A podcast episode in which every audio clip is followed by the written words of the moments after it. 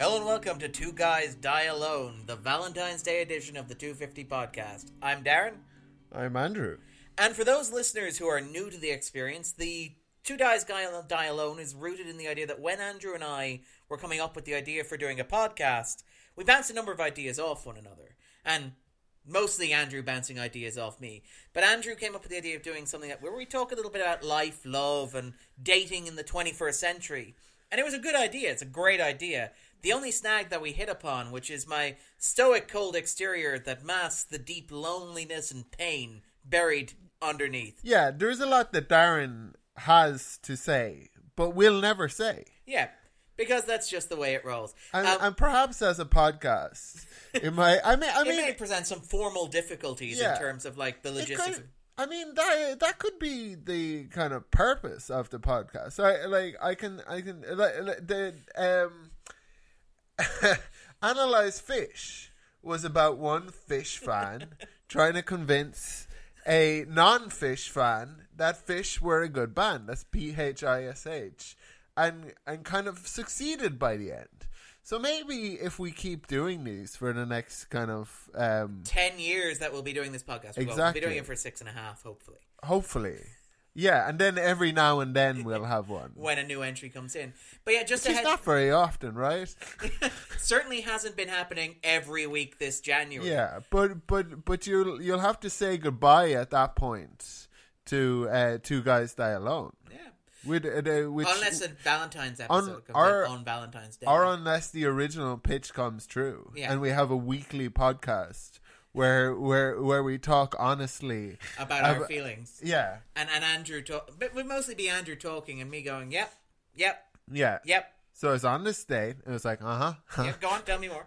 yeah. Um, but what about you, Darren? Well, I'm, I'm more interested to hear what you have to say about this, Andrew. Um, but yeah, so by the way, expect lots of tangents, which is appropriate given that we'll be talking about like before sunrise, which I think is a, is a movie that probably lends itself to this sort of approach where it'll be very tangential and very abstract. But before we jump into that, how are you, Andrew? How am I? How are you? I'm I'm I'm good, thank you. I I I just sometimes think that like we're just being um controlled by Media. by by by the media and I just want people to be to be true and like I feel I feel like I have all these things to I just want to sometimes I have these thoughts these kind of I don't know like kind of pseudo intellectual bullshit oh, hello. um When you're but I, on I just and feel like windows. love is complex issue. um, I I think I think Listeners, maybe Andrew is checking his notes here. maybe our like. Have you ever thought about how there used to be a lot a, a lot less people in the world? Say there were like say uh, like a, a, maybe sixty thousand human beings, and now we're at uh, nearly 7 billion. Yeah, And if like you believe in reincarnation, where do all those souls come from? Yeah, this is a, as I said, this is a movie that lends itself to that Talk sort of about perhaps tangential. like sort. how obsessed everyone is with their careers. uh, yeah, And every every every wish that I had as a child, wanting to to to be something kind of um, uh, fantastical or whimsical, was always just kind of molded into something kind of practical and career oriented by my parents, who who who loved me, and I had a fun, fun- Fantastic fantastic childhood and was very well taken care of. But that kind of presents its own problems. I mean, they were kids of the of of of of the 50s and they grew up in the 60s and had all of this uh, uh, kind of uh, idealism and uh, you know where kind of challenging thing Vatican II was on every everybody's Ireland parents was them in changing. different ways. Andrew, some people love their kids too little, some too much. Wealthy kids spoil their sorry, wealthy parents spoil their kids. poor parents don't. They deprive them. I mean, everybody's got their own set of issues from that. Everybody's screwed up. Nobody isn't screwed up by their relationship with their parents, Andrew. Which is weird. This is again, this is that weird thing where it's every single movie. We talked about this a little bit when we did Inception, where it's like everybody in the world, if you go by, and again, it's not just movies, it's pop culture in general. Everybody dating back to the Greeks seems to have been screwed up horribly by their parents. The point where I sit there and I go, like, I understand the idea, like, abstractly because I've absorbed so much art with it buried in it. Yeah. But is it that common an experience? It is, but you, uh, like the the reason the reason I think you don't maybe connect with it is because you're so closed off to yourself. Uh, thanks, Andrew. Um, uh, so like like you're um conflict avoidant and the um, ultimate conflict avoidant. It's yeah like, yeah If, if there was a Greek tragedy about Darren, it would be him sitting down, refusing to have an internal um, monologue. uh, The chorus would be Darren is conflicted, and Darren would be no, I'm, I'm good. I'm it's good. like avoid thyself above all things, um, as Aristotle To the- said. to thine own feelings be untrue. Um, Yeah. that sort of thing. To thine own self be untrue. But yeah, it's. Uh, but yeah, I, I find that absolutely fascinating. The level of how much of pop culture. And we talked about seventies films, but I mean, again, you go back to Shakespeare, you go back to Greek plays and stuff like that. Latchkey kids, people thinking the moon is bull. oh, hello. Yeah, okay, I, I have my own Jesse style moments in Before Sunrise to be absolutely clear. Definitely things that you may have thought on about on the train. How long were you on this train, Darren? Somehow they always manage to make it into the podcast. Is Star Wars really about sex? A thorough analysis by Darren Mooney. Um, things that Darren thinks again. Well, this is, and to tie it back into another point Jesse makes. I mean, have you thought about how much time people spend at work? That means people spend more time commuting. That means people are spending more time staring at the windows of trains, coming up with more crazy ideas like that. So is it any wonder that I'm coming up with more of these ideas, Andrew? Or is it just a result of this screwed up system in which we're I mean, operating? all yeah, it's all like all of these things are presumably kind of like uh, saving you time. But what are you using that time to do? More work? Yeah, uh, watch more television, record more podcasts, Yeah. more um, uh, movies. Are we really connecting with each other? Are we connecting with the listener? Who is this for? Why do people listen to podcasts? Do they like this? Is this terrible? Yeah, this is a question, and I, I don't think there are any easy answers, Andrew. What is love, Darren? Baby, don't hurt me. Don't hurt me. No more.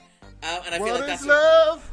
baby, don't hurt me. And I feel like that's that's a very revealing answer of itself. But uh, I do think that like Darren is finally kind of we're finally peeling emotion. back the layers. Yeah. Well, I mean, like that's the thing about Haddaway actually, and I find this fascinating is that Haddaway always treated "What is love, baby, don't hurt me" as a profound philosophical statement on the human condition, and he was always really confused and perhaps even hurt and upset that so much of the usage of "baby, don't hurt me" was like ironic or funny or mocking its pseudo profundity, because as far as he was aware, as a songwriter.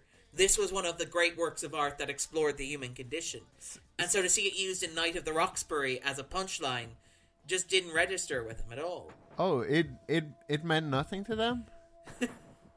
Oh, Vienna. Oh, Vienna, bring it, bring it, bring it, bringing it back to. Zero before sunrise. yeah, Um, but yeah, no, it's a. I mean, yeah, there's a lot to talk about. This is the thing because I, I talked about this a little while a little while ago and we did uh, Green Room, uh, Green Book last week, there's a lot of those '80s songs that are difficult to take seriously. but which were intended entirely po-facedly. Yeah. Um, I find it kind of funny. Do you find it kind of kinda sad? The, dreams in which I'm dying are the best I've ever had. But, but if you take out the synthesizer, Yeah. Andrew, and it had a really sad guitar to Yeah. it, it just flows perfectly. Uh, yeah, but uh, like people, I suppose that's not just an eighties, nineties thing. People read uh, Paul Simon's um, um, uh, "I I am a rock, I am an island," and it's like do do do do do do do do do do do. I have no friend. No, what is it? I have my books and my poetry to protect me. I am shielded in my armor deep within my room, hiding in my womb, Aww. and and and give me a and. Uh, It really does. Like, it, uh, but it, but it's this kind of um, it's this sort of um, the beat is kind of up or something. Yeah. Um, Well, I but mean, uh, but uh, but but the very sad song, you know. I mean, I was listening to um, I don't know, you know. deep and profound. You know, uh, I was thinking about like as I, I went to a David Bo- the Bowie Fest was on in Dublin in January, and I was going. I went to a, a concert with his tribute band, backup band, basically, where they're performing all of his hits, and I was sitting there listening to Young Americans. yes. which is this wonderful, upbeat, preppy, poppy song with a synth bass line, a funky, funky bass line going on there. And then you listen to the lyrics, and it's like, do you carry a razor just in case, just in case of depression? Wow. Yeah, or uh, you know, they're I, I always think of that song, uh, "Young Americans." If um, if I'm with a vegetarian, as often happens, I don't know if I sing it out loud, but I do in my head.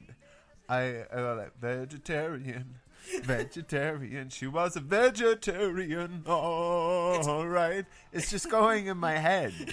Um, I like that Not all the time. yeah.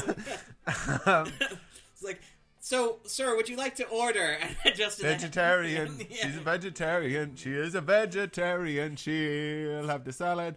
Oh, right. Um, yeah. Uh, but this is because I mentioned it last. vegetarians don't just eat salads. They've got nut loaf You don't win friends with salad. Andrew. and stuffed peppers. Uh, this is turning into quite the word salad. It's very much along the lines of the poem from a certain. What? film. Yeah, people are wondering in what order did they record these? These thoughts. and we just jumbled them up. But I mean, it is worth like just to, to bring it back Oh, to talking pro about forma. What do we normally do in these? Um, in this uh, weird phase of the podcast. Yeah, in the in the um in Two Guys Die Alone. What did we do the last two years? We did um Eternal Sunshine of the Spotless Mind, Yeah. where I challenged you to find a date, and and, And, I was you like, challenge yourself as well. You were like, yeah, and I was like, dating I've already found a date, Yeah. Darren. You see, it can be done, and and then that ended. I think the night before we recorded as well, which was quite. Uh, Possibly, yeah. I so, don't want to so- say that I took joy from your your pain, but it felt a little bit good that the pressure was off. Yeah, yeah. Um, I was like, Andrew, the pressure's terrible. not off, Darren. The pressure's still on. still waiting. Yeah. The- maybe next year. We'll get there eventually. Yeah. I mean, it's a you know, it's a big commitment to say, hey, would you like to watch this, you know, romantic movie with me? Do you know what women hate? Spontaneity and interesting ideas they have never heard before. I know, right? Yeah. People want structure, Andrew. Yeah, structure, yeah. structure, structure. Um, let me. um, uh, standard, standard. How was your day? Um, would Pro forma. have you been here before? Yeah, keep it strictly, strictly sort of. Let's let's actually before we do this, right? Because let's let's talk about this. a See, asking how was your day is a nice thing to ask. It is, and it, and, and I mean, you can press and you can develop the question in a way that isn't purely pro forma. What are you pre- pressing? It's like well, because you know, generally, I, I was talking to this about with uh, somebody. I can't remember who it was. Oh, Are oh, you, I was talking. are you pressing I'm Sorry. I was talking to. Um, I was on a date. Yes, I was. These things happen. Wow. I know. What are the odds? But as Listeners, he's opening up. I know. Um, do you cannot edit this out? um, I was I was on a on a date with a with a woman, um, and uh, you know, although whichever way is fine. But I was on a date with this person, and she was basically saying that. Um, Nice talk- save, Darren. I, I know, um, but I, I was on a date with a woman, but if you're gay, whatever works. that's for you. fine. I was on a date with another person anyway, but um, not to make assumptions about my own sexuality. Uh, but I was on a date with this this woman, and she was talking about how she was doing training at work, and um, how basically they were sort of teaching you to engage emotionally with other people, and how that's fascinating because Woman sounds perfect for you. Sorry, go on. Um, it was a nice date, but it was um, it was perfectly functional. No, it was. Um, she, was she was lovely, and she is lovely. Um, but anyway, we were having a conversation. She was saying that like what she found, what they did during training, is they discovered that if you ask somebody how they are and they say they're fine, and you follow up with "How are you really?" it apparently catches people off guard. Right. Because you're so conditioned to respond to like, "How was your day? Oh, it was grand. How are you? Oh, I'm fine. I'm getting by." But if you actually press the point, if you, You say, know, I make this mistake. I feel like I've said it in the podcast before, where somebody says, "Hey, how are you?" and it's like, I don't know. I'm just feeling kind of overwhelmed, and like I'm wondering kind of whether my priorities are right for me. And they're like, I don't know you. um, this is not appropriate for like our level of acquaintance. Um, I was just kind of I being just polite. the shells in the coffee shop. You, yeah, be don't wait for them to say, "How are you really?" Yeah. but yeah, apparently that's it. So you know, that's that's what I mean when you say you press it. Because I mean, you can do stuff. So like, it's not you're on the Luas and you're uh, uh, uh, pressing. no, what, what, what? No. Oh, Good. wait, what? I, I, I. Whoa. I thought for a moment Whoa. Okay. that you were doing uh, uh, like fessing up to some weird public frotting. like what in this situation is it like? Is it a fetish? Is it go? I go. How is No, it's just how being- is it's just how is being a your weird day? creep. Yeah, but but the way I said like you ask how was your day and then you press it. Like, Whenever people talk about, but like, were you imagining that that was a weird part of like this pathology, psychopathology I had? Where I yeah, like, where you, where you go, walk up to strangers and how say, was your day? "How was your day?" and, And they then- ignore you, and then you press them. yeah. Thank you, Andrew. It's That's it's not that's not what it was though. no, not at all. But it it's that good to know it was that you ask, "How are you really?" Yeah. and you learned this on a date. Yeah. You should have learned that before the date, though. I would have been ace. I would have been like, um, She's like, she like before she tells you this anecdote, you're like, "Hey, how are you?" And No, she's like, "I'm fine." "How are you really?" Oh my god, you're so intuitive. Yeah. I feel like you really care, and you just know this naturally. Yeah. And haven't had have to having to learn it like yeah. a robot, like some form of machine learning. Don't don't sweat machine learning. It's very Yeah, Amazon uh, uh, created. I was just listening to a thing about how they created. Uh, you know, it's crazy. You know, they create this uh, this Is program. Celine. Sorry, uh, no, no, no. I I am crazy about Celine, by the way. They, Oh, we're uh, gonna yeah. We're, yeah, the, but um, they created this program to vet applicants, and they base it kind of like on what CVs they had from um, Successful im- successful interviewees and some of their kind of best employees and stuff. But they were predominantly male, Yeah. so it Yeah. was kind of um, How it learns vetting prejudice. out all of the kind of um, uh, uh, uh, stuff that indicated they were women. yeah, Yeah. That's a big problem. But they did get rid of it. They tried to tweak it first, Yeah. and then they were like, "No, we're just going to get rid of this thing. It doesn't But work." That that's a big problem is that because it's machine learning based on past results and past results are based on personal biases, those biases just end up being ingrained or whatever. Like, this is not like a cool- Darren's love, life. like Darren's love life. This is not or a, anyone's love life for that matter. the, but uh, like, um, the I I feel like I have I have a big kind of uh, uh, checkered history of romantic failures. And and um, uh, I'm always encouraging Darren to have more romantic failures.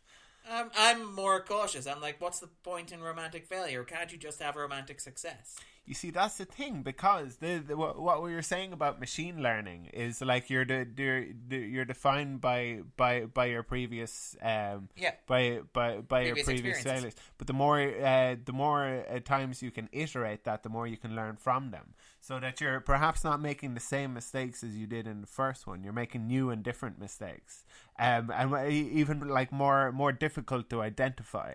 um, so To the yeah. point where it's working, but you don't know why, which is how machine learning works. It's Yeah, like this yeah. thing works. And I don't know why it works, but it does. and the, the- then then the problem becomes being being um per per perhaps too kind of inured to the to to to the process that that that that that you've that you've become um kind of um that some of some of the problems you had previously were were some of the things that made um the uh, process so uh, interesting and, and, and fun and new um, because you didn't understand it and and bec- uh, yeah. Um, But th- this, what am I trying to say? We don't yeah.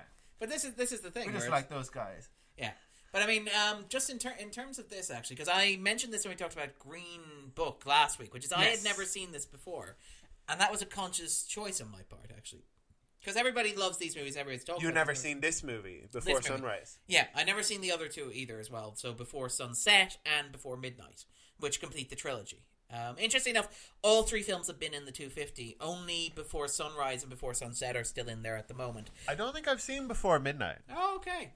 uh, Oh, but um, I hadn't seen these movies, and I kind of chosen not to, and there were a number of reasons for that. Everybody else loved them, uh, which was you know, and it, it are isn't- we are we going to reveal those reasons on the other side of the spoiler What, do you zone or now? now? Yeah, yeah, Okay. yeah. We, we we we can go for it. It won't spoil anything about No. the movie. No, no. If, Well, pe- uh, uh, if people want to pause the podcast now, though, and guess What why why why why Darren wasn't able to to uh, wasn't able to. I like that.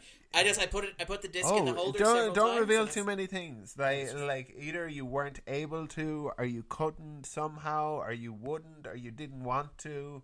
Um, let's leave it kind of ambiguous, but you didn't, and there were reasons why. Yeah, and th- and those reasons were now that the listeners have pressed resume on the podcast, presumably, um, were basically that like well, there are a number of reasons. Uh, first of which is that I like Linklater a lot as a director. I am. Sus- I'm not a big fan of his films that deal with the passage of time, like Boyhood and stuff like that.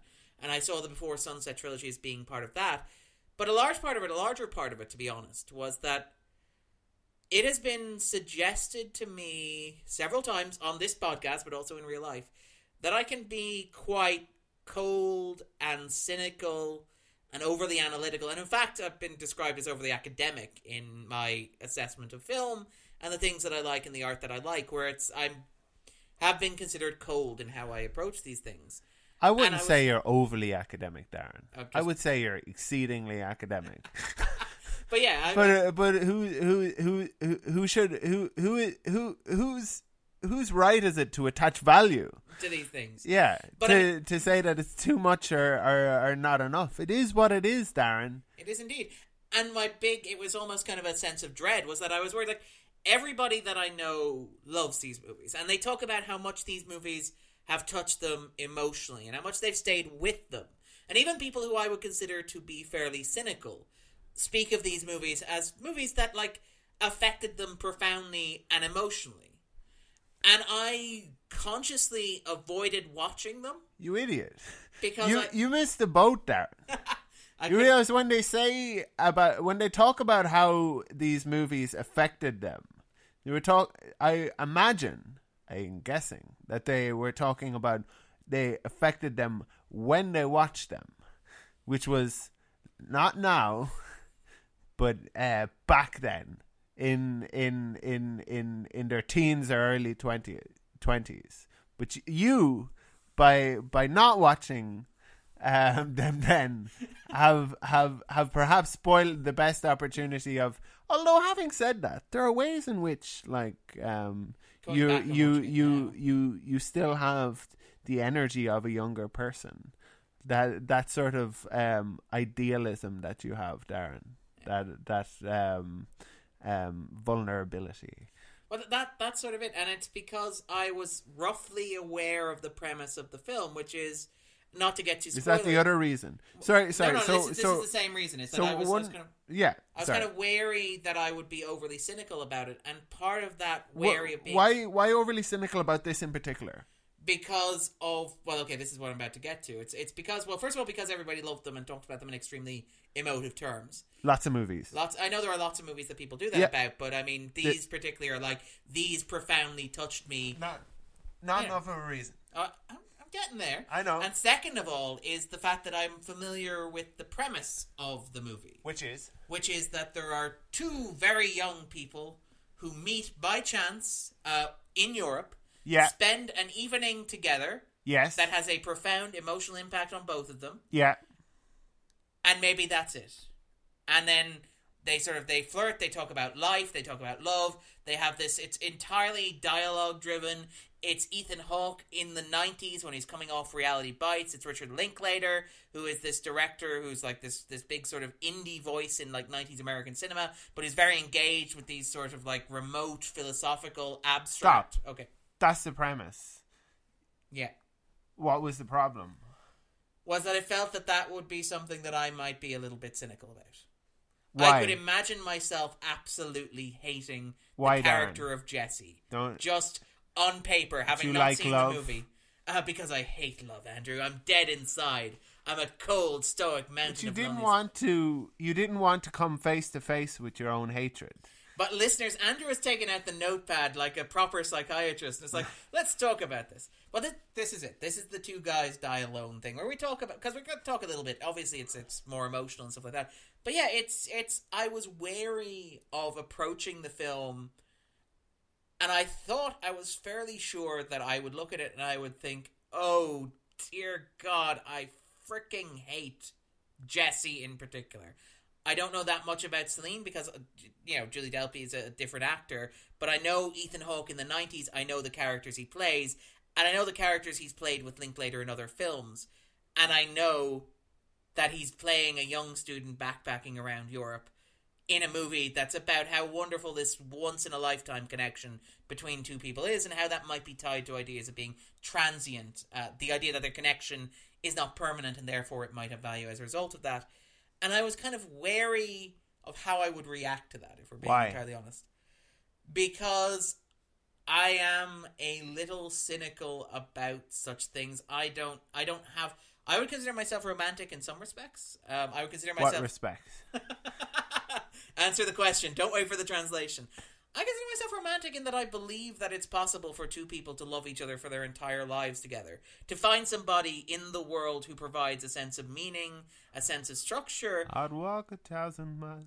Yeah, that's it. That somebody who is worth giving up everything that you have done, that you will do in order to follow or to be with. Somebody whose company Got means it. enough to you that it you would like anything else would be secondary. That if you could spend your life with that one person, it would be enough of itself. I think, That's what I believe romantically. And again, so that's, yeah, that's very you cheesy you when I say it like that. No, no, yeah. no. So you you have faith in that. Yeah. Um, sorry, I'm not pronouncing my ths. You have faith in that. um, but you don't have faith or place value in these um kind of encounters described by the premise of this movie. as transient, that sort of thing. I'm skeptical of those. I find myself cynical of those. Why? Um, again, this is probably again this is I, I accept this is entirely personal and subjective and all this sort of stuff. Probably based on my own personal experiences. Andrew is like he looks like a police officer at a crime scene. He's like, can you describe the emotional damage that was done? I don't. Being honest, I'm tempted to do the Freudian excuse and say that as a kid I moved around a lot, and as a result of that, I was wary of temporary emotional attachments to things because I understood that they could be broken. I, I would never see those things again. Friends that I met in Ghana, to whom I formed an incredible emotional attachment, I would simply never see again in my life. People that I, when I moved back to Dublin in Celtic Park Avenue, and I had friends there, disappeared after two years to move to Sligo, you know, and then then that sort of stuff. And you know, and it, like I understand Yeah. that's on me in terms of connection stuff like that, but it's you know, I think this makes sense. I, f- I, fe- I feel like you're you're a person who's reluctant to enter these potentially kind of transient um, sort of um, like you're not somebody who who kind of wants to like just uh, trip the light fantastic willy nilly Yeah. and kind of um, um, go go into things not knowing kind of um, what they are or who you're going to meet or or, or, or or those sorts of things. Anyway, is is this what the is this what two guys die alone is? I, I guess this is what two guys die alone is. Yeah, yeah. Try to like go back to the format of getting getting. Yeah, yeah, yeah. This Uh, is unfair. This is unfair. But anyway, like, uh, and this is the thing. Like, I mean, I will talk a bit more about the film after we get the spoilers on. I imagine a lot of people. I imagine I can see why this film strikes a chord with a lot of people. I think you are very fond of this film to the point where when we first suggested doing a Valentine's special, I think two years ago, you suggested this one before we settled on um, Eternal Sunshine of the Spotless Mind. Yeah, And I think, have you seen this before? I have. I've seen this, and I've seen Before Sunset. Um, and when did you see them? Do, do you remember? Did you see them as they came out? Did you see them both together? Did you see obviously because like they're long delayed sequels, nine years between each of the sequels. So did you see? I did not see this in 1997. Oh, okay, or ninety five. Yeah. Yeah. Or not, sorry, 90, 95 and 2004? Four and two thousand thirteen, I think. Oh, okay. I It might be two thousand six. I may be off. No, you may be right. I, I think I think I saw the two of these around the time of the sequel. Okay. Yeah. And um, did you did they make a profound impact? Well, I presume the fact that you went to them as your go to romantic movie on the list. That well, there's not that many romantic movies on the No, list. no, it is a very So, um, like last year we did Wild Strawberries. Um, Onstenet. Um, uh, Loneliness. Emptiness. um, yeah, the the The uh, Ingmar Bergman story about a college professor who journeys across the country contemplating the emptiness of his existence. exactly. That was an upper. Yeah, absolutely. That was prime. Uh, two guys Die alone. Um, So had this had this had a profound effect on me? I don't know. Like, I find this um, in points excruciatingly kind of um, uh, truthful and awkward and um, kind of sincere in a way that it's um, it, that it's difficult um, to kind of pull off being. You know, I think I, think, I imagine most people have a story that maybe not as profound or as affecting or as deep as this. I imagine most people have a story of something like this, where you met somebody, you spent an extended and concentrated period of time with them, and then either disappeared into the ether or maybe they didn't, but it was a random encounter that felt sort of quite removed from the reality of day to day living. Tell us about yours. Well, I, I went I, I went last time, so I'll tell you about mine if you tell me about yours. Um, do, is Yeah, that fair to I've- say? do I've- you think that's a fair thing to say? no, I mean, do, do you think that's it? I think I, maybe I'm. I wonder. I wonder. Like I've had, I've had, I've had a few, but not kind of as significant as this. Where Yeah, I don't think I don't think many people have had something as significant as this. To be fair, Yeah, I mean, like versions and pieces of this. Like I've had the encounter where I've where I've arrived in a uh, a city and uh, spent the rest of the day with with a complete stranger. I did that. I think I was I was visiting the UK, and I believe the town is Bristol, and arrived there, and I had like the whole uh, whole day to kind of kill, and I was walking around, kind of like looking a little bit lost, kind of lo- looking. Um, looking for a kind of an entrance to somebody and saw uh, saw a woman.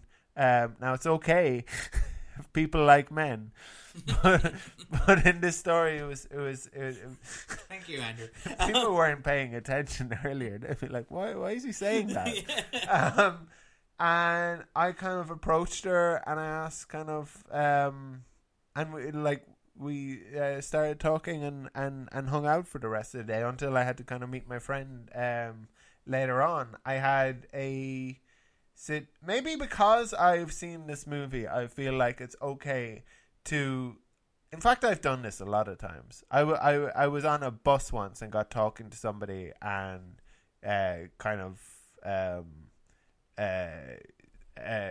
didn't didn't really go anywhere, but but but it would um, and I guess that happens a lot to people.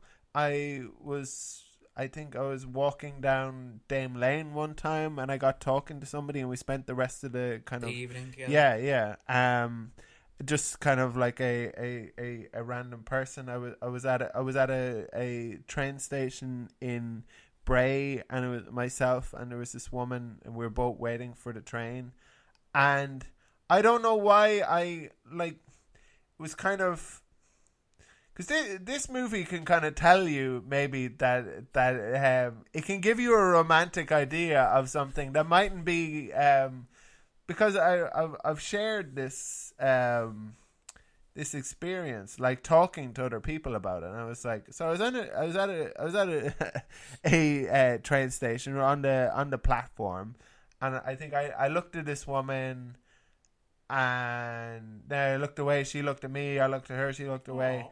kind of like the movie, Yeah. you know. And then I, I, I figured I should, I should go up and, and, and, and talk to her. She seems like an interesting person. I'd like to, I'd like, I'd like to know more about her. And we did, and we kind of like um, rode on the on the dart together, and we got talking. And I was like, "What, what are you, um, what are you up to, kind of for the rest of the evening?" And it's like, "Well." My friends, they work in a uh, a Mexican restaurant. Do you like spicy food? And Andrew was like, "This is perfect." I was like, yeah, like, I, I, I, I want to spend the rest of my life with you.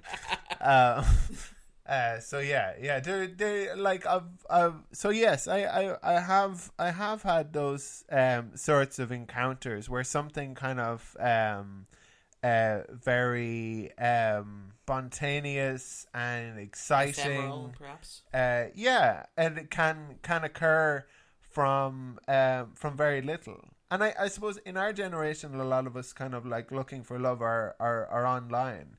And sometimes it feels like that sort of thing isn't going to happen by by kind of meeting somebody in actual online. space, Be- yeah, yeah. Be, be, because when, when when you meet them online, there might be a sort of excitement in that. Oh, she texted back. Uh, oh, this is going really well. Oh, she's really interesting. Oh, she's really funny. Um, and and then you might meet up in person, and for some reason there isn't that kind of uh, Spark. spark or je ne sais quoi, and you can't identify that maybe through an app, or you've missed the opportunity for that to be the start of it. You know, for that initial that initial thing has already happened while you weren't in the same room together. So you Um, don't get the chance to have that connection. that you Yeah, so you're have. wondering if are you going to get it, and sometimes you do, um, but it it might be that you've had that in in a digital realm, and you're not going to experience that um, for the first time again in in, In in, the real space, world. yeah. Yeah. Um. So so yeah, I've I've I've I've had those experiences, both um, and I have had kind of um first dates, I guess, with people off of, of, of, of Tinder even where it, where it's felt kind of like where we've ended up spending like kind of where we're still kind of um running about the town at like kind of uh, three or four in the morning Yeah. or something like that. crazy o'clock or whatever. Yeah, yeah, yeah. Where um when when when when that was when that was never the plan. Yeah. And um and we're we've we- we've destroyed our next day, but we want to kind of prolong the experience of uh, together. yeah together longer. So so yeah, there there there there is, I guess, a certain amount of um truthfulness to this movie, and I think maybe one way in which I might differ from you in in in, the way I would see this and and and things is that I don't think there's anything wrong with um for me um in having uh, in having these experiences that are that are beautiful, but um, uh, come vous dire, Transient. transient, transitory. Trans- That's it exactly. Yeah. Um, Um, That that's interesting, and I mean we'll probably talk about this a bit more in the sports because this is something that's I, kind mean, of in, I I want what you want too, Darren. But I- but I but I but I don't. I I like it doesn't have to be that. oh, yeah. You know what I mean? Like like um I um I I I'm a romantic in the sense that I I I, I like I would love to have what my parents have, for example. But if I meet somebody, I'm not wedded to to, to nice choice of words yeah to to that uh as the necessary end game or the be all and end all of your interaction with them. yeah And I mean, I, I can see that. Like, I mean, I've had that experience as well. I've done the like the um a personal favorite one is trying to cat trying to help her catch a bus um out of town. Uh, that ended up taking three hours and involved each other throwing each other into and out of the way of traffic, uh, which was great fun. There's nothing quite as exciting as somebody attractive grabbing you and pulling you out of the way of a moving vehicle. It kind of it really romantic comedies have taught me one thing, and it works very well in real life. Probably a bit more dangerous though. Um, when you say there's nothing as attractive as um pulling somebody out of of of of, of the way of a moving vehicle um did you push them in the way first? yeah yeah so Set up. Yeah, and I, I, I, I saw this on Twitter, uh, Darren. I assumed when you were saying attractive person, you were talking about Because yourself, clearly I am. and you were saying there's nothing more attractive than when I pull somebody Out of out of moving traffic. Um, and I mean, come on, it's exhilarating. But I mean, even even stuff like wandering around. I think Culture Night um, is one example. you get off on like potential traffic accidents. I'm like Jigsaw. I'm like a romantic Jigsaw. Um, Isn't there a movie called Crash? yes, Yeah. David Cronenberg. I'm like I'm I'm like an, a crash edge lord, as it were. you Yeah. know? Um. Yeah. There's an image for you, ladies and gentlemen. He's But- single. Yeah, available right now. And then, but I mean, things like Culture Night, for example, You where can't you random, get this in the shops. where you randomly bump into people and like wander and drift through a city that's sort of vibrant and exciting and alive. Um, but yeah, let's let's talk a little bit. Let's ask the three questions, jump into the spoilers, and talk about the film in a bit more depth. Then, Right. so Andrew, do you think that this movie belongs on the list of the IMDb's top 250 movies of all time? I think it, I I think it perhaps has a place. I think it's it feels kind of sophomoric and kind of immature but I think that's part of its charm, in a way. It's very Um, college freshman. Sort yeah, like, um, and I, that's there's a I think there needs that, to yeah. be a there needs to be movies for those kind of parts of our lives, um, and some sometimes sometimes those movies we can look back at them and think kind of um, oh god, I can't believe I like this, and maybe like I think it's possible to look back at this and think that, and also um, ad, uh, kind of admire it kind of as an artifact of our um as perfectly capturing that part of your younger life. Where you're like, Exactly. there was a time when I was just like Jesse. I mean, there was a time when I had a tacky, tasteless goatee. But luckily, we're way beyond that. Don't worry, we're going to talk about that. Um, but I mean, so would it be on your own personal 250, Andrew? probably not right now. Yeah. Would it have been in the past? Possibly my my this is the thing you sort of outgrew. my my great friend Oshin would often introduce me to uh to movies movies like this um and he'd introduce me to to to to music i guess as well and yeah this would have been one of the movies he he, he would have introduced me to and i i guess watching watching this reminds me of being kind of Oh, that uh way. yeah like uh, 16 17 18 when you uh, have these profoundly deep 19. thoughts, like the ones that we riffed through at the start of the episode, yeah and you sort of you think that this is the height of human intellectualism. I mean, um, we we we didn't quite reach the heights of, Of, Jesse, Jesse we, and we, exist, Celine. we exist in Jesse's shadow. Celine isn't quite as like Genuinely, nobody would watch a movie where we're where, where Darren and Andrew riff on this. We did suggest recording the podcast as we go as we wander through Vienna in real time, but sadly the sponsors wouldn't quite budget on that one, unfortunately. should have went anyway. Damn it, I never take you anywhere. Um, but anyway, and then the final question, which is if listeners haven't seen this movie, would you recommend that they watch it? Yeah, yeah. I, I would say, I would say go out and watch it. Kind of maybe being cognizant of, of of some of the things I've said. I think you can really, I think you can really appreciate this in a in in in in a kind of a nostalgic way. The way the way the way I did. The real question is, Darren. Do you think this should be on the 250? Yes, actually, I, I'm quite fond of this being on the 250. That we've talked a little bit before about the 250. Wow. Yeah, what? The- the- the- That took you by surprise. Yeah, like no, uh, like not, uh, not just that this movie that you thought you'd be quite cynical about, Yeah. uh, should be on the two fifty. But often you don't. You You, it, it- no, yeah, often you wouldn't kind of um, put things on the the, the the 250. list. I'm I'm quite sort of guarded about that. But yeah, this this absolutely. I mean, we'll talk a little bit about my own personal opinion of it in a second. Um, but I think it's safe to say if I'm saying yes, it should be on the 250. I quite liked it. Uh, but also just in terms of the list as it stands, is doesn't have that many romantic movies on it, as you pointed out. In particular, it doesn't have that many movies that are of this sort of like generation of indie. There's a lot of like early 90s stuff in there. The Usual Suspects is in there, for example. There's a lot of Pulp Fiction, Reservoir Dogs, a lot of like the Quentin Tarantino stuff. Linklater's stuff is interesting because it's a bit more gentle in terms of what it does.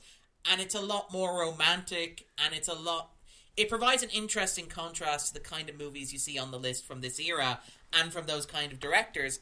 And I'm kind of glad of it being there for that reason, if that makes sense. Yeah, and I I think um, like a small point about this movie is like you you, say kind of like how there, there's very few uh, romantic movies kind of on the list. Eventually, we'll have to watch Casablanca for for Yeah, the way this is going. yeah the um, but yeah, it's it's. I love the idea that our Valentine's Day episode will become like our Halloween episode, where Andrew's like, "Is this really a romance? Is Return of the is Lord of the Rings Return of the King really a romance, Darren?" Uh, like, "Shut up! There's no other option."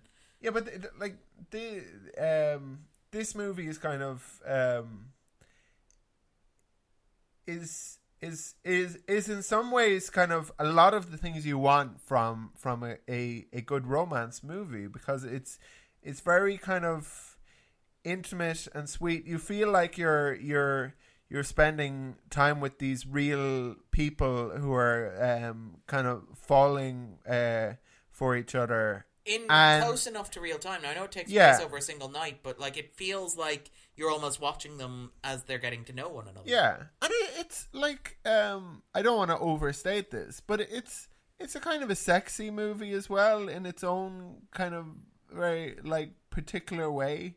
So it's not um, maybe um, so um, inappropriate. And it's on the list, is it? uh, to no to to Oh, be, to be to be a uh, a Valentine's Day movie because I I know that like people do listen to our podcast for suggestions on how to uh, spice, Spice up, up their their, lives. yeah their love lives and um Meet a how to get stranger on a train off. in Vienna. Follow them randomly, particularly if they're a strange man with questionable facial hair. Um, who has no idea where he's going? He's a drifter. He's wandering. He's sort of like waiting for a flight. You don't know anything about him. Get off the train. Spend time with him. What's the worst that could happen? Look at your phone or or device. Um, observe observe the icon flashing at you. Look look look look look at those two men. um, Don't they look trustworthy? Yeah, yeah. Think, yeah. Think, think, think, think. If you were going to meet the the the man with a goatee on a train, and and All right. he'll, Um, he'll be waiting to uh, push you out of the way of traffic. that he pushed you into the way of because it really gets the endorphins flowing. Um, the second question is then would it be on my own personal 250? Probably not. Although that shouldn't infer that I dislike it or I No. don't like it. My top 250 is quite like I did a count. I watched 400 movies last year, which seems mathematically impossible, but apparently it's not. So 374 movies I'm I watched total last year. Ask a couple of questions. Okay. Uh, widows. Is that on your two fifty? Your personal two fifty? Probably not. You'd have to go up from last year. You probably have to go to maybe Into the Spider Verse. no. I think that's probably the cutoff point. Is probably Annihilation. Is probably That Annihilation. would be the only one. I suspect so. Annihilation, or maybe I Tonya might sneak in at the bottom, but I don't. Uh, I I imagine Annihilation's probably the one to beat Wow. of all of last year. Yeah, I mean, again, like it's it's a again. I watch a lot of movies, so it's not a huge deal if if a movie doesn't make it in. Maybe my five hundred it might make that list.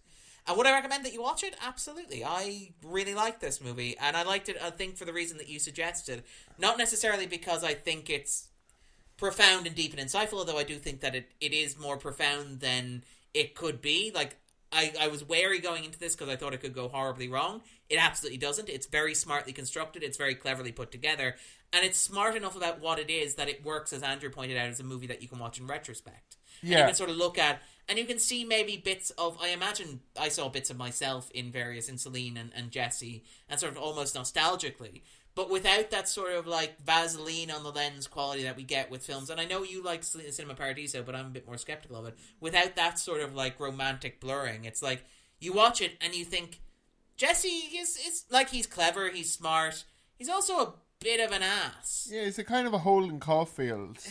type character. yeah. But that sort of thing, and I think that that's to the movie's It's credit. That very very quick to to to point out how how uh, phony uh, uh, things Everything are. is. Yeah. All right, then we'll jump into the spoiler zone. Join us on the other side. Spoiler zone.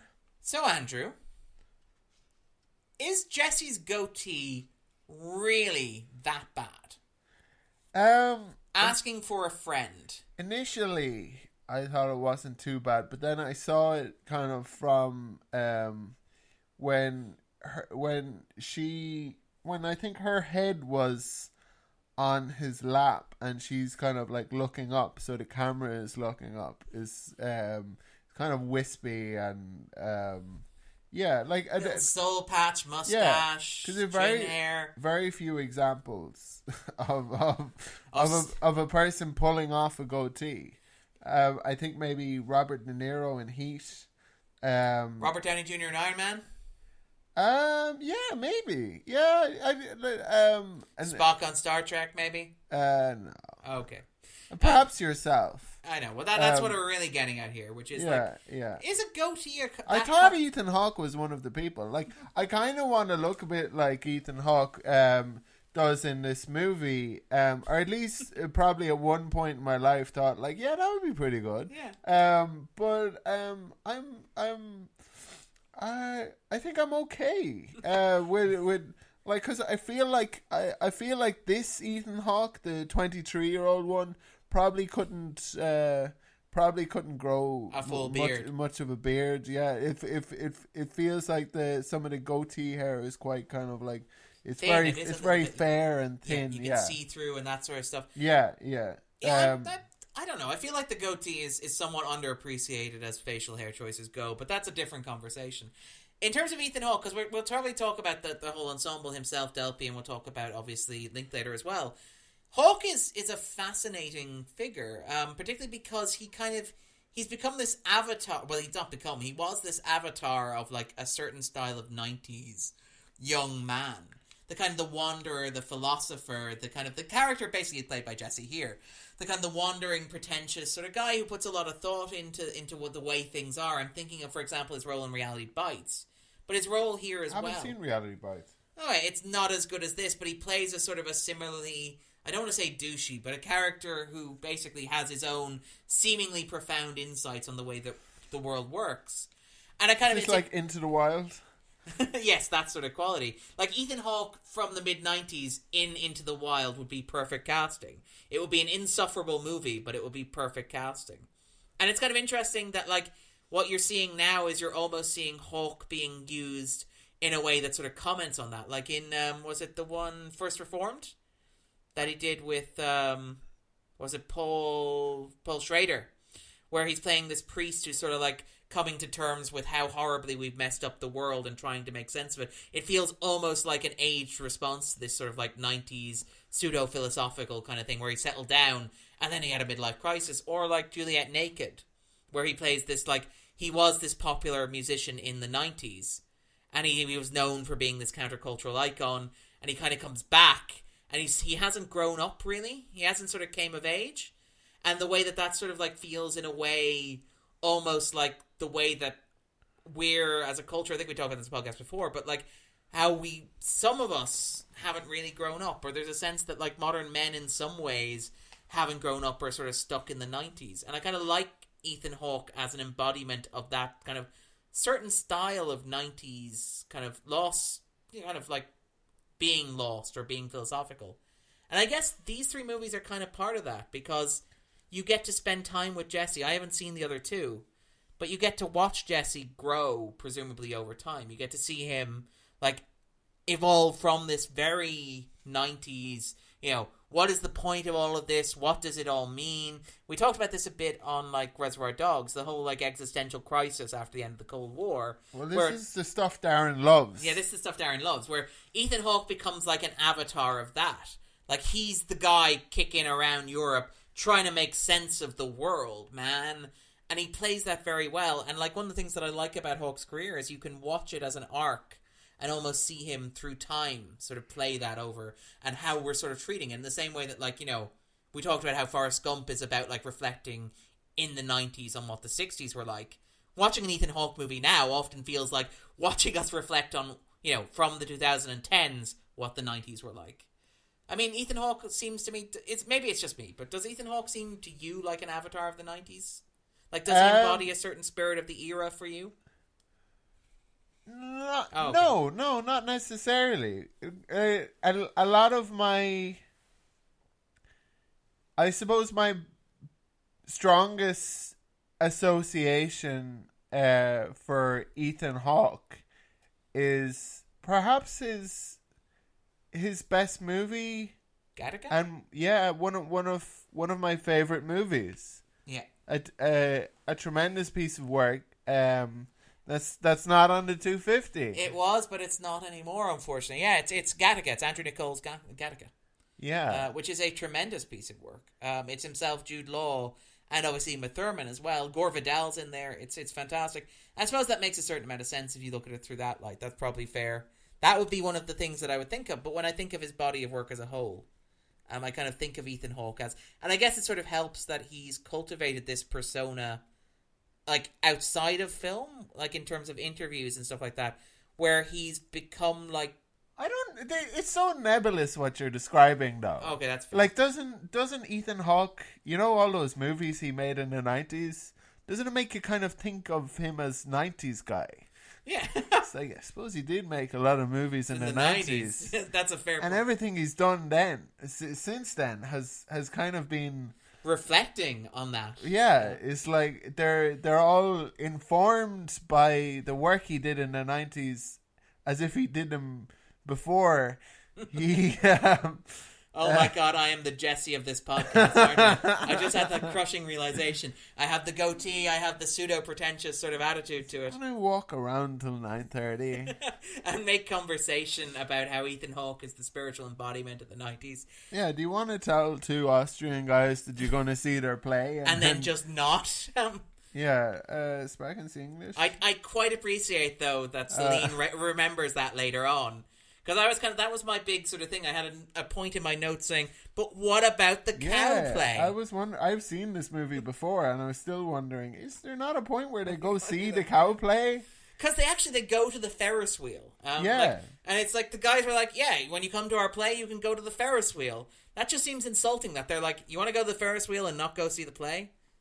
May- You may- they did ask these guys to Maybe- point them out something to do. maybe first you can. Um, I mean, uh, there's there's not really um, there are not really ma- many things uh, that are funny. Um, uh, we uh, we have a, a, a play. The, yes, the the Ferris wheel is is not very far.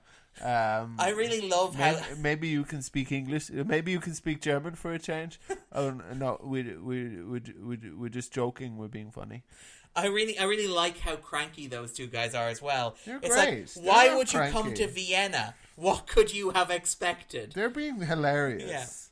Which makes you think that their play would have been solid gold. Yeah, yeah. They're they're I I I think they're they they have a kind of like an a um a, a really kind of uh, tired ironic kind of uh, take Lived on in. on everything. It's kind of like oh um we're we're like we're we're going to be kind of like dismissive about things, but like maybe we like them, maybe we don't. Like um, Which again is that Uh, very nineties. It reminds me of that yeah, Simpsons joke it's where like, it's like maybe we like you or maybe we don't. You It's know, that Simpsons joke where it's like I can't even tell anymore. Um, are you being sarcastic? I can't even tell anymore. um, but it's it's that sort of vibe, of that sort of like slacker vibe of being like. And again, Linklater is very good at this as a writer and director. It should be noted, by the way, that this is this was one of Linklater's earliest films.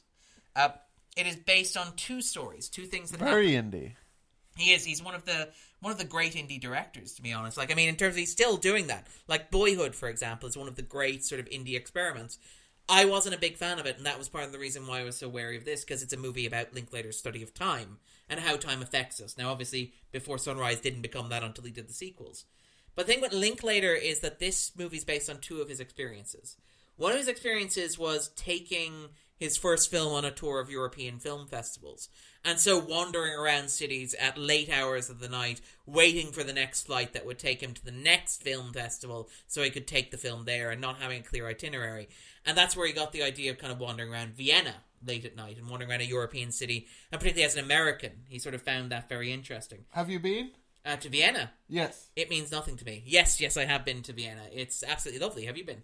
I have not. I well, I, I was there on a train one time, but um, like um, um, un, unlike Celine, I I, di- I didn't get off. Um, When that attractive goateed man was like, let's spend some time in Vienna. exactly. I Uh, I had uh, an an attractive um, ungoateed woman um, in, in in in instead. Uh, um, and then we had to stay on the same train. Um, It was so really comfortable. yeah, But the- Vienna's but- lovely, by the way. I, I really recommend Yeah, it. It's got that sort of like it's the school. European capital of inappropriate smoking. Except it's appropriate there. Because of course it is, because it's Europe. They uh, they smoke. Uh, they still smoke indoors in Austria. At the moment, like right now, like Yeah. in, in 20, 2019. Yeah, Wow, cool. yeah. It's one of the few places. Uh, I, I didn't notice that. You think I would have twigged that, but I didn't. I was a, I was in a place in in the the Conrad Hotel in Brussels where they had like a a cigar sort of uh, bar um, where you could smoke. But I think that was very much an exception. Generally, um, all, almost all across Europe, it's uh, it's all smoking ban. But I don't think that's the case in Austria. Ah. And the other story that it's based on is that it's based on a personal story that happened to Linklater in Philadelphia in 1989, where he met his own sort of Celine. He met uh, her name was Amy Lehrhaupt, uh, and they met in a toy shop, and they basically they spent the night together. It was magical.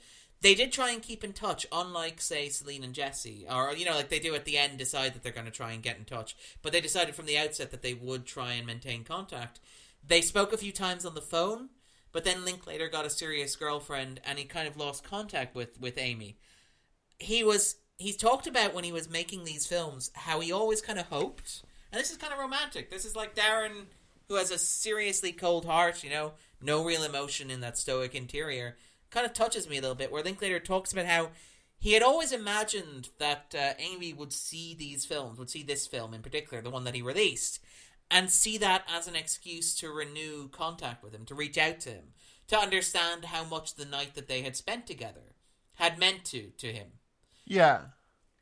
Then he found out, I think in 2004, that she had passed away in a motorcycle accident before they even started filming of it. Oh god. Which is heartbreaking, which is, is very very sad and very depressing. And I kind of he it it kind of it's it's interesting that like so much of Linklater himself is in here.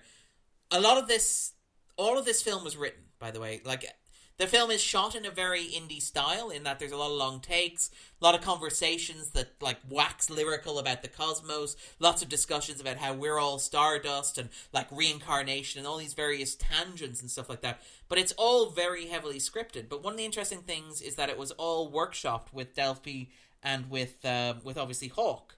Yeah. They spent weeks together beforehand rehearsing the scenes, working through the scenes, and changing the dialogue in such a way as to make it seem organic to them. In particular, this was important for Delpy because Linklater, as he, he acknowledged himself, he's probably closer to feeling like Jesse does. Jesse is the character that he relates to, obviously being an American in a European city, but also just in terms of like a guy's perspective. It was very important for him that like Celine's voice be developed by Delpy. And Delpy talked about how, like, for example, they would do scenes. The one that was the hardest one to crack, and I think it worked out beautifully when you watch it, is the sequence where Jesse comes back and tries to convince her to get off the train.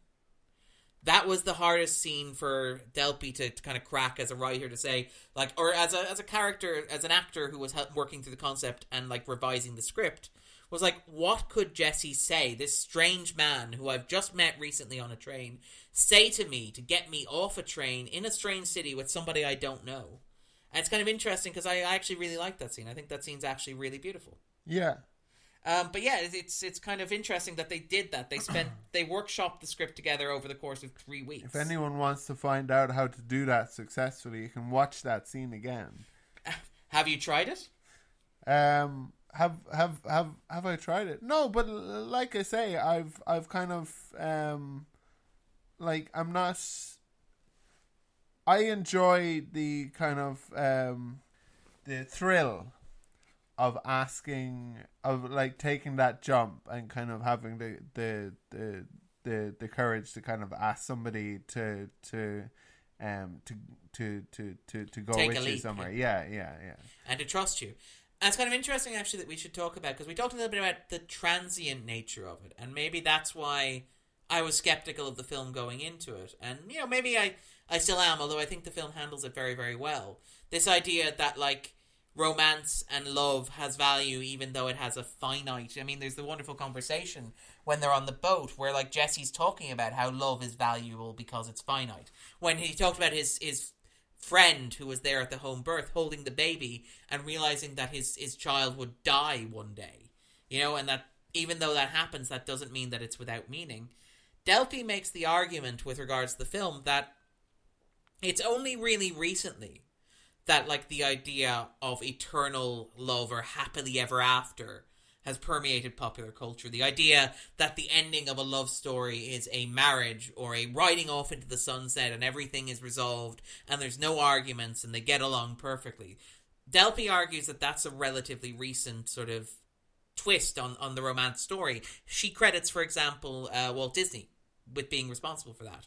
She makes the argument that if you look back at the old plays, for example, but even at like medieval literature and stuff like that, it was more often that these romances were defined in terms of being short term. In most cases, the think about the tragic love story. The idea of two people who meet up, who fall in love, who can't be together, but who die as a result, whether taking their own lives or because they decide that, you know, they, they can't, you know, fate drives them apart. Well, that's the dream. Um, uh, uh, fall in love, spend um, like a day, uh, or maybe like as long as a week with that person, and then like both die tragically. That's uh, that, that's That's the perfect moment. that's the dream. But I mean, I find it kind of like I think that's an interesting argument to make, though, because Del- Delpy makes the point that like going back hundreds of years, like writers have written about the unhappiness of love and have warned against putting too much into something as unstable as passion or romance, and how it's fundamentally impossible to possess another person, and like if you were to possess another person, that would remove the romance from the equation. Yeah, I I, I remember um, Valentine's Day. Valentine's Day, ten years ago, I uh, wrote a uh, a poem to a, a girl that I'd asked out on a date. I was in hospital at the time and I was recovering. And in order to, to like I was allowed to to I could leave for the weekend Okay. um, as as uh, uh, um, as people often can. But in order to go out, I need to, it would need to be with uh, like another person. So I couldn't just kind of like uh, go out and kind of uh, you know because I needed a certain amount of taken care of and stuff. And if if there was anything wrong, I'd have to go back and I I don't know what it is anyway. Um, uh, hospitals have these sorts of rules. So I uh, texted one of my friends or rang him, um, uh, Johnny that we used to go to school Oh, with. Jonathan Lynch. Yes. Oh, sorry, I should Uh, mention his surname, but yeah. Yeah, yeah. Um, but um, I was like, hey, what? Um, you're still in Dublin, right? And he's like, yeah, yeah. And I was like, I, I'm free on uh, uh, Saturday. I don't know, I haven't like hung out in a while, but do you do you want to do you want to do you want to catch up? Um, and he was like, you know, that's Valentine's Day, don't you? I was like, oh, I did not. So then I was like, so then I looked at my phone and I thought, kind of like, um, uh, there must be somebody in my phone that, and and and and there was like who who who I would like to be my Valentine. Um, why don't I just call them up and ask them uh, ask them to be my Valentine? I did, but but but one of one of the one of the lines, I think I, I, I think I wrote it in in a hurry, so it wasn't very good.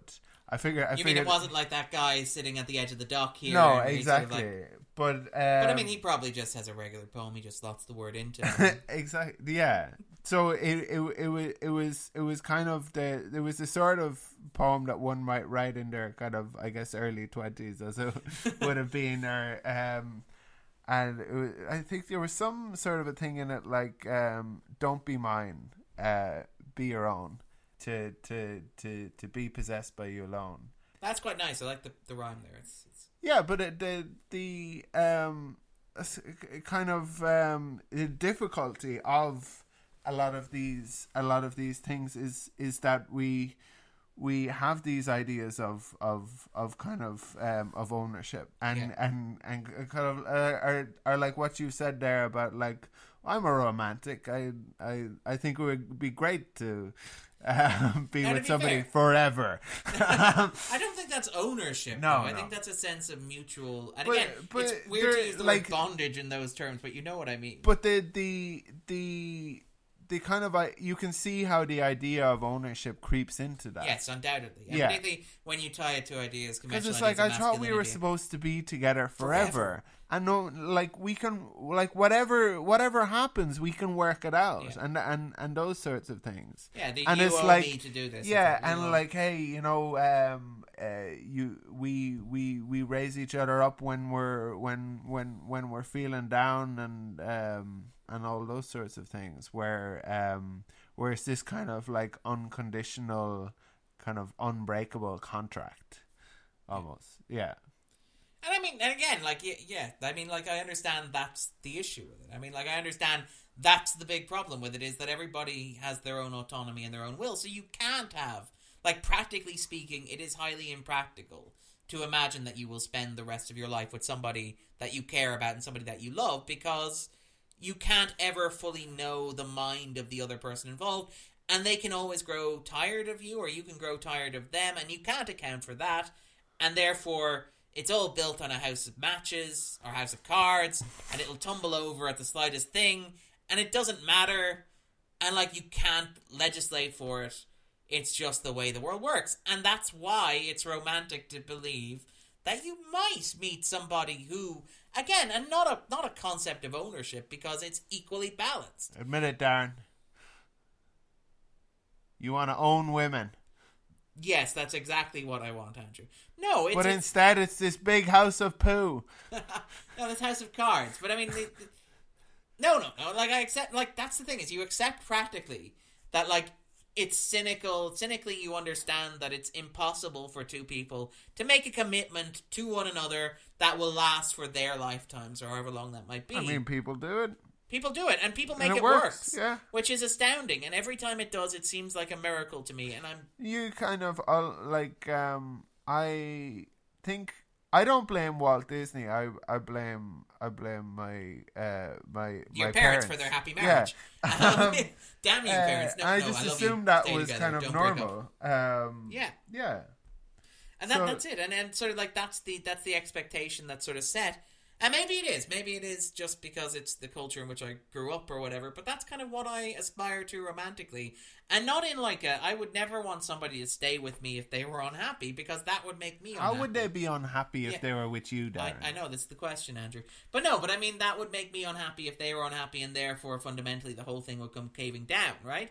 So that's not what I think people want, and that's certainly not what I want when I say I dream of somebody who I live with forever. It's like I dream of being with somebody who wants to be with me forever and who happens to work out and make it magically work that they continue to want to be with me and I continue to want to be with them. yeah, but you would you like you would want to have. I mean, I'd have to get them to sign a contract that would be legally binding. but uh, like No, the- I'm kidding. the- I'm the- kidding. You know I'm kidding. No, I do, but the I don't know. It's it's kind of like you have to kind of allow a person to to change. I guess.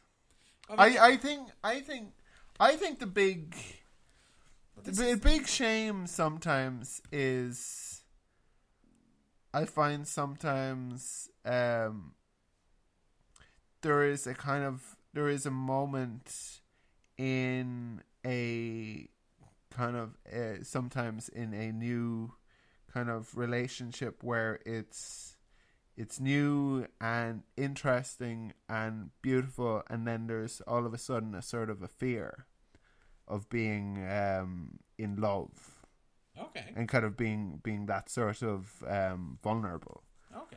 and maybe it comes from a skepticism about the long term kind of prospects of happiness. Or maybe maybe it comes from is this is this actually perfect? Because presumably if it if it's going to be that thing, It has to be it perfect. ha- yeah, the is it is this the real thing? Yeah. Kind of um I guess to um Quote the philosopher Bono. Is it even Or- better than the real thing? Or Coca Cola? I, I was I was thinking of Tom Stoppard. Okay. Uh, but it, the, the the the um I don't know what the exact line is, but they talk about this kind of like uh real uh love, I think, or or they describe it a lot as the real thing in in in in that play, the real thing, um that a a a a, friend got for me. oh. the inspiration for um, the first Two Guys Die Alone. Oh. But this this is the this is the thing is the um and again I think it gets back to what you're saying there, which is like having to allow for people to change. And again, I think this is what Linklater is getting at because Linklater's big one of his big recurring motifs as a director and writer is the passage of time. Now, it didn't like he didn't know that he was doing it when he did this, but he was going to create a film that would explore the passage of time, or a film series that explored the passage of time as it applied to these three char- these two characters jumping into them their lives at various points. The issue with the idea of like love, believing in love as a permanent thing, right, is that it believes that there is, it believes that a person can be fully complete and not need to change. In that, like, it believes that if you love somebody and somebody loves you, then you are both going to stay those people between where are and, you getting this from? Are you reading this off like is this something that linklater said? Oh. is this something that somebody else said? Or is this a twisted notion that you have in your own head? Well linklater's uh, passage of time being a theme in his work is, is something that's readily acknowledged. No, but more- that that thing you just said that came out of your lips directly from your brain. Well, that was more what you were saying there in terms of your question of is this a real thing, and you have to allow for people to change. And but the, do you gen- do you No, no, do you do you do you do you think of that as a problem that's the thing. I'm not entirely sure. I like to believe that there's a point at which I will be perfectly content and I will be whole and I will be just happy to be that person until the end of my days. That's kind of what's like wrong with who you are now well, I imagine. Well, I don't know actually. What is wrong with the person I am right now? I feel like well, I think you need to solve that problem. Okay. Uh, Okay. uh, first. No, no. I like because I think you need to realize that there there is nothing wrong with with with who you are now. There there is there is nothing there is nothing incomplete or or or less kind of perfect or beautiful about what you are now that needs to be uh fill fill filled in by by by another person. I know, okay, that's not necessarily what I was getting at there. It was more the point that like It is Darren. no, but the, but the point of time, the thing is that like the passage of time implies that we all change and we all grow, and like this is the thing that you mentioned, which is that it's hard to believe in this idea of like a lasting eternal love between two people when people are constantly changing. But it it's not it's not just like part part part of it is like the same with children. Like you you you you you love uh, one one presumably loves their child from the moment it's born. And it grows and changes at a rate uh, uh, far faster than kind of any uh, does. any any any any adult does. So do, do you do you do you um do you love um the the the baby and then fall out of love with the with the with the child as it grows up? Um, do you do you do you stop loving the child when they when they when they start start making kind of um these kind of the uh, Bad decisions, bad decisions decisions, with which in in, or in, anything like that. in their life, or does it hurt you because of how much you love them? Yeah. Yeah, and and and Or is and the relationship between a and- parent and child fundamentally different than the relationship between two adults? I I think yes and no. I, I I think I personally think that you can that we tend to uh, link the idea of uh, of being in love with somebody with what you're talking about as an outcome. So um, what I want is to to be in love with somebody, you know, to spend the rest of my life with them, and it it it's not spending the rest of your life with them doesn't doesn't discount that love anymore. Like have have having a happy say say having an unhappy relationship with one's uh, child or being estranged doesn't necessarily mean that you don't love them. It's that the that the uh, that the relationship has been has become uh, uh, too difficult that it no longer works. You know, and Yeah. that, that that that doesn't like I I I think I think of all I think of all of the loves I've had as um as Do you as still as love those people? It's like I mean, do you still love them in the same way? I mean, obviously you still like them, you still get on with them, you still think they're great people, think- but do you love them? Like I mean, in in, in that way.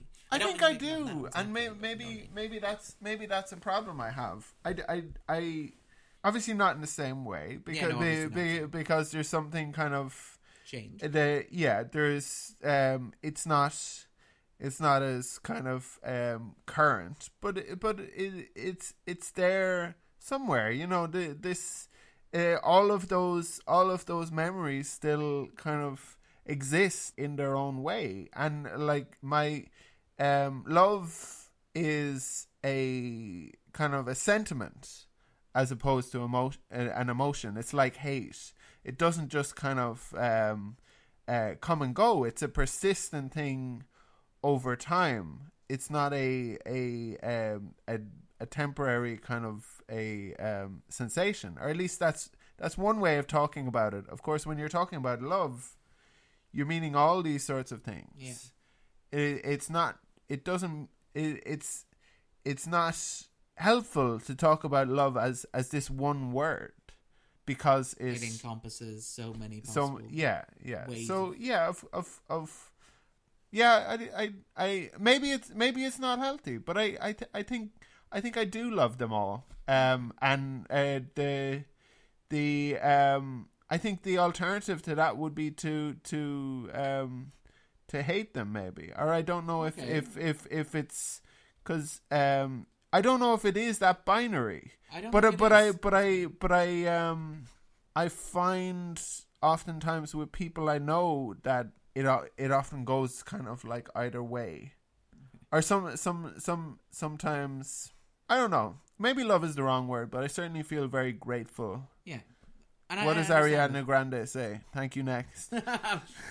this is Andrew's romantic philosophy. And I guess this sort of gets at why I'm so skeptical of like that transient idea of love, which is that like love feels great when it's in the moment. There is nothing on earth as good or as powerful or as pure as being with somebody to whom you have an immense emotional, physical, maybe even spiritual or metaphysical connection if you want to get truly romantic about it. And that's incredible in the moment. That's like an aphrodisiac. And I mean, like I, I say that I don't care for those transient moments. I love those transient moments when I'm in them. The First is, kiss yeah, is something we get to see in this movie. yeah.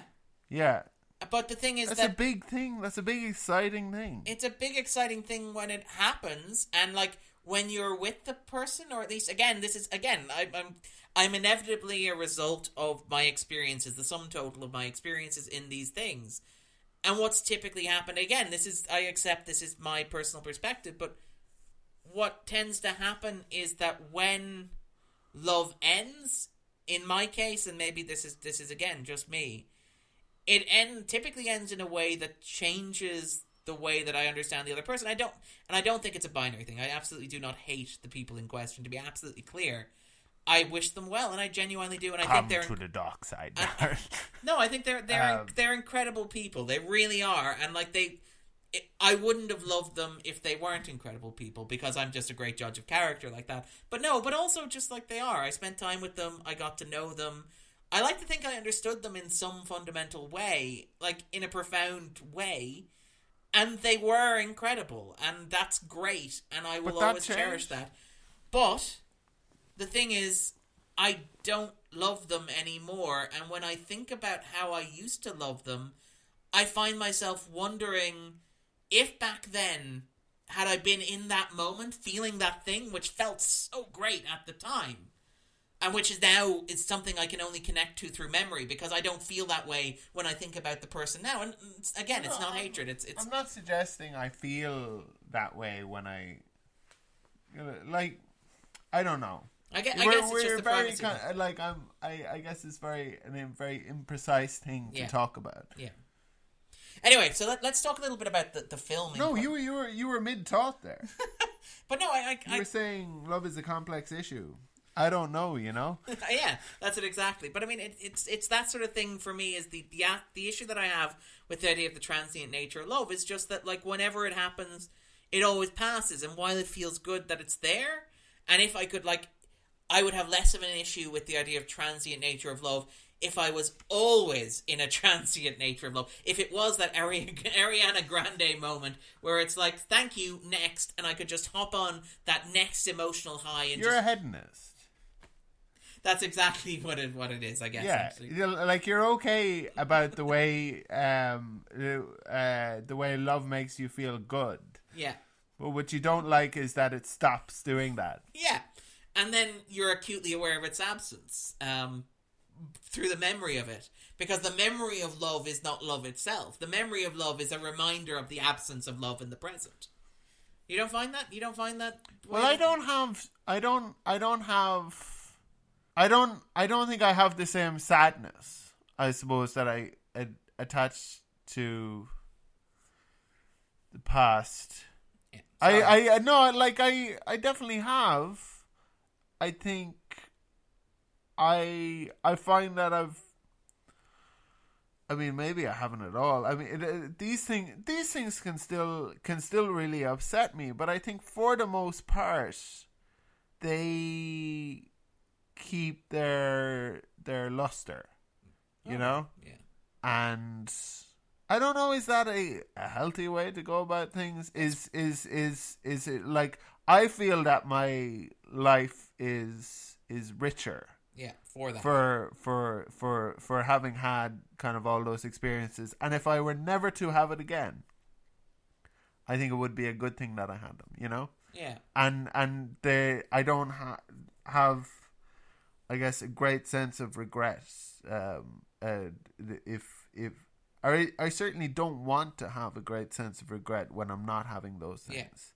I, I, w- I want I want to be kind of grateful for whatever kind of experience I've, I've had, so that I, yeah. Oh no, I, I mean I am I am grateful for. Oh, I know you are, but uh, but absolutely clear. Like, but I, I think I think it also kind of maybe bothers you more that uh, that it, it, it can't be an experience that you have. Yeah, that that does bother me a bit, and it yeah, and again, and it sort of it bleeds through into the yeah into into other stuff where it's just like uh, yeah, I don't know, it's it's that thing where it's like if I knew at the time that it was going to be transient, and I knew that I was going to look back on it the way that I look back on it now, would I have approached it differently? That sort of thing, and that sort of question, and I find myself worried at the answer that I would give to that question because I I don't know the answer I would give to that question, um, honestly, but I kind of worry that I'd be like yeah if I knew that things were going to happen the way that they did, I would, you know, be more skeptical of it. I would be less likely to embrace the feeling that I had when I had it. It's, is sorry. no, go for it. No, no, no.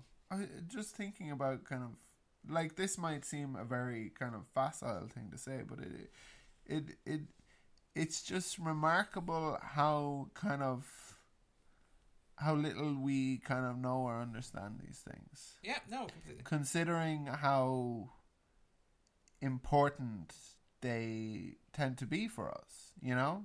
Yeah.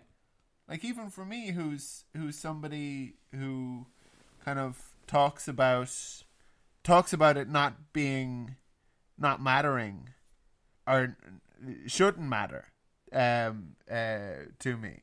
Um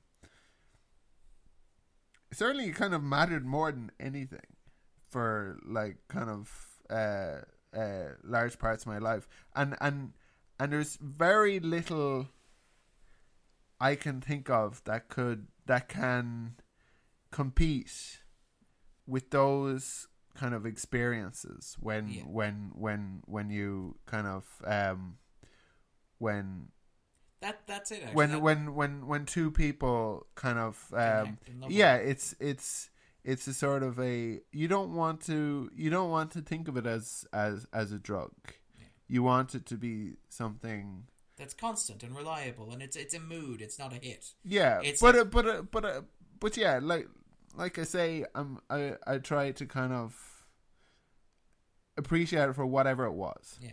and and and not not try to uh, chase it or, or kind of look for it, like Yeah. and And to to to be yeah, sorry, No, no, no, that's right. Uh, but in terms of like talking about the, the film itself, because the film actually, you know, it, it's it covers a lot of this very, very well. It's got this sort of like wonderful, sort of abstract, almost stream of consciousness quality to it. Like, I mean, we talked about how much of it looks like it's improvised, but they're all.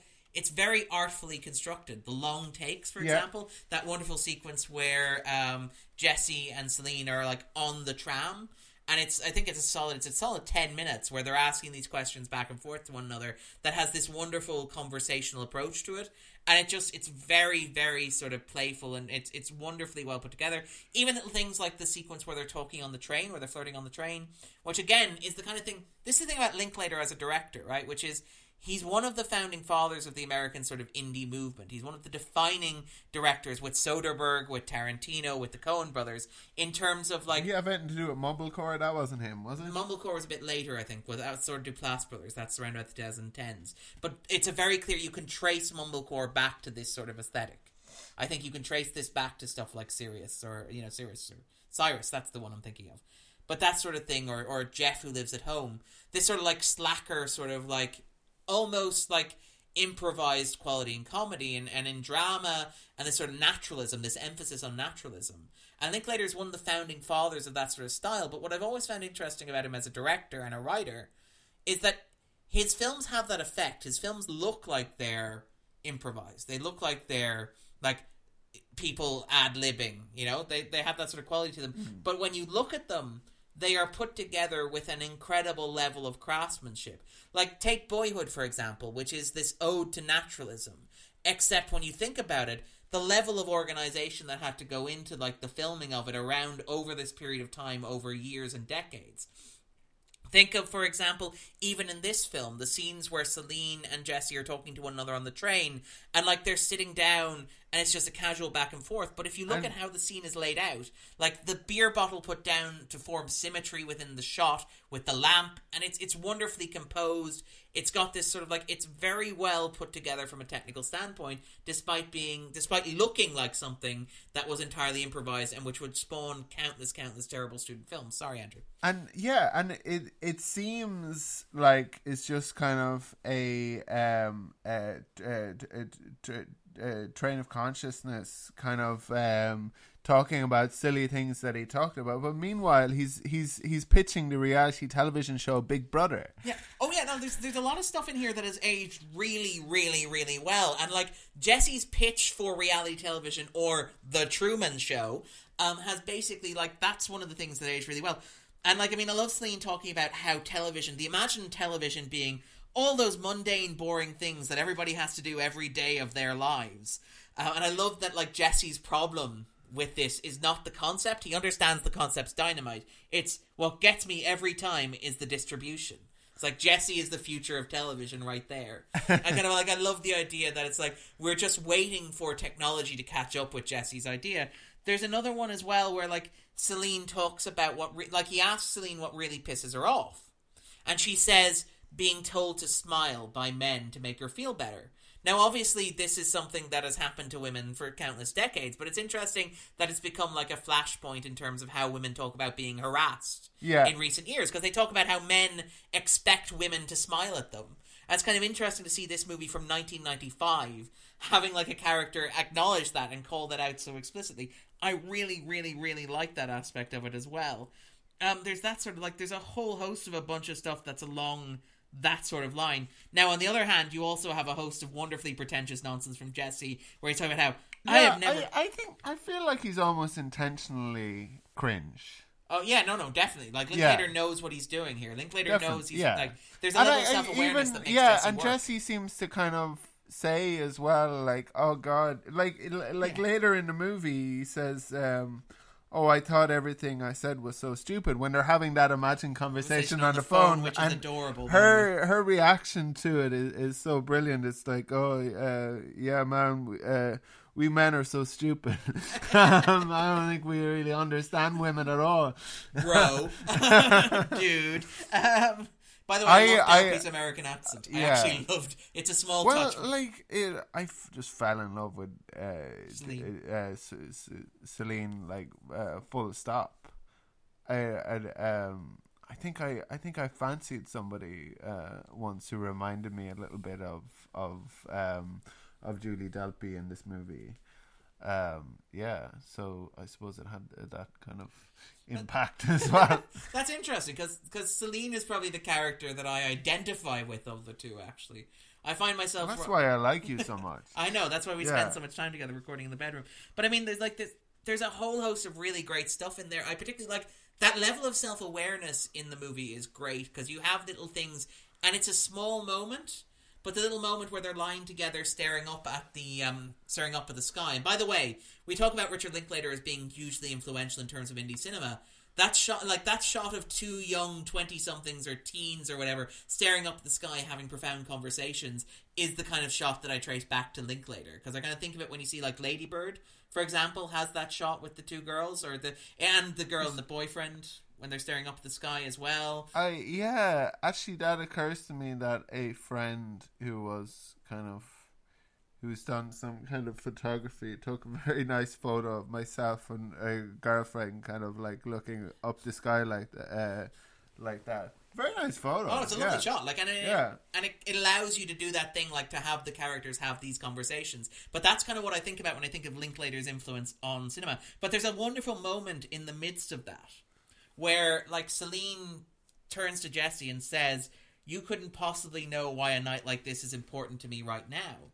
And it kind of gets at this idea that, like, even though they've spent the night together, and even though they've had all these, like, conversations that are profound and philosophical and abstract, and even though they've asked each other questions and answered them honestly, there's still so much about another person that you don't know, even after that level of intimacy that exists between them. And I like that aspect of it. The idea that like Celine's lying there in the grass with him, and she like she's he's loves he's glad to be there. He's in love with her. She's in love with him. But even then, she acknowledges that like he can't understand why she loves being with him as much as she does because she does. And I mean, you have that conversation with Jesse where It would Jess- be difficult for him to understand that. Yeah, though, it would. because he ruins everything. Well, I mean, you Jess- talk about sex monkeys. But Je- Je- Jesse does this thing like immediately afterwards, which illustrates like why Jesse is at once a brilliant and also insufferable character. Where he takes that sentiment that Celine is like Celine has condensed it down to a single sentence, which is "You couldn't possibly know why this is important to me right now," and he has this big monologue about how you know the reason the reason why married couples are unhappy is because they spend so much time together, and that's why people hate each other. Because I have never been in a movie where I wasn't in the audience. I have never been at a dinner where I haven't been one of the guests. Yeah. That sort of thing, which is Yeah, it's very kind of self-centered. yeah. But it, Uh, it gets at the sort of same idea, which is the idea that you know we we know ourselves, but we don't necessarily know others as well. I do like, by the way, and you brought this up with the sex monkeys. I quite like how the film makes it very explicitly clear that Jesse is much, much more interested in sleeping with Celine than than Celine is with he, and he's sort of like again. You talk about how it feels improvised and it feels meandering. I like the way the film is structured so that you can see these things coming before they have the conversations. That scene where they're having the conversation about the sex monkeys. That comes like a couple of scenes before they're lying in the grass and they have that discussion about whether or not they should be intimate with one another. And you could tell that that's Jesse working through in his mind to a certain extent. And a little bit I love where he's like, um, you know, it's a transcendental experience, like dancing, taking drugs, and then looks at her and he's like, that other thing that I'm not going to say, but I'm clearly thinking. She says it. She, She says, does as well, yeah, uh, she- yeah. uh, oh, hello. Yeah. Uh, oh, hello. That's it exactly. I wasn't going to say it because we're going to have to bleep it, but you'll know what it is, listeners. Uh, but yeah, it's it's kind of I like that. Uh, ways of losing yourself. yeah, ways of losing yourself, and I like that. Like, uh, So is is it? Uh, they had said earlier, isn't everything we're doing in life a way to be loved?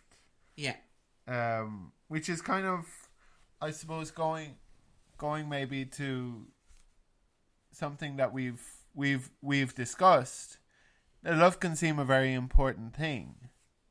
It just seems like one one of the most Im- in important things we can do. Some and and and, and Jesse's observation that love is self-centered as well. That like we present love as something altruistic that we give. You give your love to somebody, but that there's an element of obviously selfishness tied up in it. he he's very um he's very jaded in a in a lot of ways. He says he says things several times like like it is a wonder that she still um uh, spends time with him. The amount like I think more than once he affirms that that women want to destroy men. um, and and like uh, she hasn't kind of like immediately at that point said, um, Laters. Yeah. Um, next train. next train to Paris. yeah. Um, well, I don't know. Maybe you give somebody a little bit of uh, benefit of that when you're kind of young and like um, a friend Fight was, Club is one of his a friend, favorite books. A, a- Um, a- a friend was telling me about working in a cafe, seeing um, these young men all the time, kind of sitting down with these young women, and they're just kind of like expounding on all of this sort of like nonsense. And Yeah. maybe the woman is actually more intelligent, but the there's just this kind of natural male confidence about kind of uh, Whatever's running through your yeah, head. Yeah, Yeah. And that a woman has to realize, yeah, he he's going to talk an awful lot of um, crap, but like occasionally he'll say something kind of like cute or Yeah. It's Yeah. like that Kermode six laugh test for a comedy. It's like if you're on a first date and the guy says six things that aren't stupid, he's a keeper. I don't think I've hit that target. I don't think I've hit that target, to be honest. But yeah, like there, there's a lot of that stuff in there. And again, I think you're right that the film gets away with it because it knows how insufferable Jesse is. And I think it works because also there's a sense that like Jesse Jesse is a romantic manifesting himself as a cynic. Um, obviously, Yes. because of his own personal experiences. He talks about going to Madrid to be with his girlfriend and discovering that, you know, she's not really interested in him and they couldn't maintain the long term relationship, having the argument falling out, and him just wanting to sulk around and be a ghost. Yeah. Is how he describes it. And he's so kind of like, have you heard about this thing about how like love isn't real and we just kind of like actually it's a really selfish thing? Have you thought about Yeah. how souls really don't have the same yeah, value I've that they used to on have? On the train and kind of thinking about these. things. staring Yeah. at the window. Yeah. Uh, have you thought about how, like, when you hold a baby, that baby's gonna die? Um, that sort of stuff. But I like, but underneath it all, there's a real sense that, like, Jesse does want to believe in the words of Fox Mulder. That, like, he he is a romantic at heart. He's just disguising it because either he's been hurt. He's or- putting forward a lot of cynicism Yes. about romance. Yeah, he is.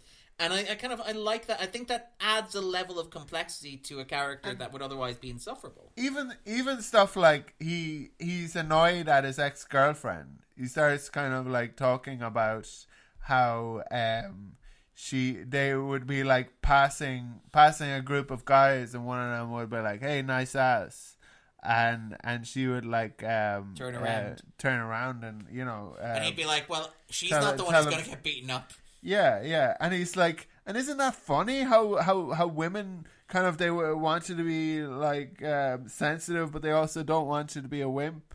It's like it sounds like somebody hurt you, Yeah, it really does. um, It's like- Jesse. Like, like um, it's it's This movie could not work in the age of the internet, as Linklaters pointed out, because they just stay in touch by email. But also because one imagines Jesse would probably be on Reddit at a lot of the time. Um, but there is there is a strong element of that, and I think even It's like very simple, Jesse. You just beat up the four guys. It doesn't matter how many of them there are.